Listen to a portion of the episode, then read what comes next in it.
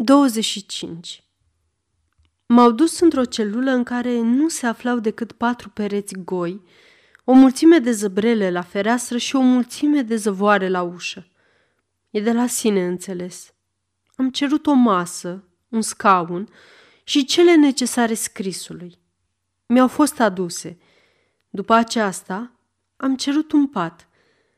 Caraliul m-a privit uimit, ca și cum ar fi zis, la ce bun! Mi-au întins totuși un pat de campanie într-un colț, dar în același timp apăru instalându-se în ceea ce se numește camera mea un jandarm. Să-r fi temând să nu mă spânzur cu salteaua,